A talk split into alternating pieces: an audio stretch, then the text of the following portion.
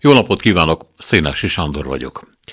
Szerintem ez már át fogja ütni az inger küszöböt, mondta a szerdai pedagógus és diáktüntetésről egy budapesti tanárnő, és ha van szemernyi igazság ebben a versorban, hogy az nem lehet, hogy annyi szív hiába onta vért, akkor a megmozdulás valóban sikerre van ítélve. Ha a PDS jól számol, országszerte 200 iskolából 11 ezer tanár tagadta meg aznap a munkafelvételét. 83 intézményből ezren döntöttek a polgári engedetlenség mellett, volt élőlánc, tüntetés és szerenád a tankerület előtt, amely a Kölcsei Gimnáziumból bocsájtott el tanárokat.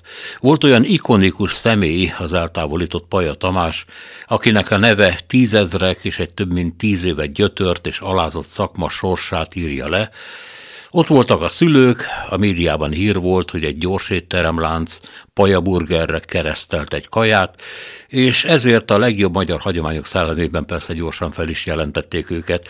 Aztán volt hídfoglalás, és volt zsúfolt kosuttér, mi kellett volna még. Mondjuk kellett volna valami egészen minimális tisztesség a kormány médiától, az, hogy a napról nem 20 másodperces eldugott hírben számol be, és az operatőr szokás szerint nem akkor küldi egy helyszínre, amikor onnan a tömeg már elvonult. Ám ezt csak felületesen jegyezzük meg, a médiaszolgák rutinjával előre lehetett számolni. De hogy a tanárnő is visszamenőleg Vörösmarty igazságát forgassuk, ebben azzal is, hogy a hatalom a most kétségtelenül erős nyomás alatt majd meghátrál, mint ahogy az internetes tüntetés után is tette.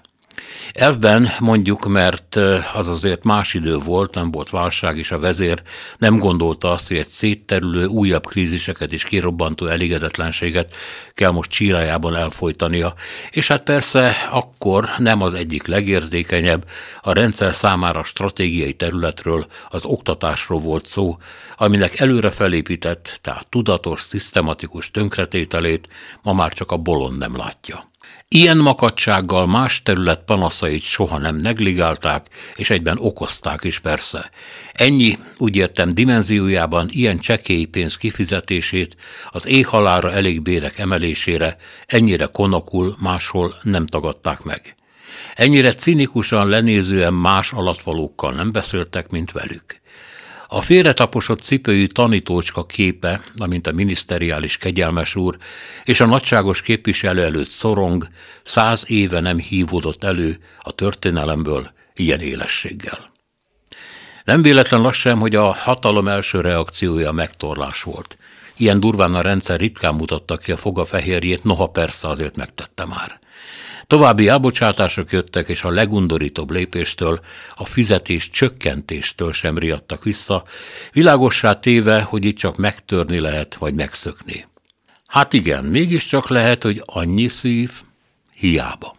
És ezen alig ha változtat, hogy a további erőszakot talán visszafogják, vagy egy időre fel is hagynak vele, sőt, nyilván lesz valami béremelés is, na nem nagyon eltúlzott. Az üzenet ugyanis mára már átment, aki nem törik be a rendszerbe, mind így jár. Így jár a tanár, aki majd a kollégájáról elnevezett hamburgert árulhatja. A diák, akinek lassan nem maradt Paja Tamás a katedrán. A szülő, aki, ha nem akar, egy iskolától lebutított korlátok közötti létre idomított gyereket visszakapni, lázasan keres valami pénzforrást, hogy magánoktatásba vigye. Ezt most szerdán sokan megértették. Talán azt is, hogy ebben a rendszerben nincs olyan, hogy egy alrendszer kiharcol pénzt és szabadságot, majd utána él, mint hal a vízben. Ilyen precedens nem létezhet. Az oktatás ügye önmagában nem győzhet. A nem lehet, hogy annyi szív hiába onta vért versora, csak a szomorúságra elég. Ennél, hiszen láthatjuk, sajnos több kell, de hogy micsoda, azt a jelenébe zárt halandó előre meg nem mondhatja de várhat arra a percre, amikor az idő ablakot nyit.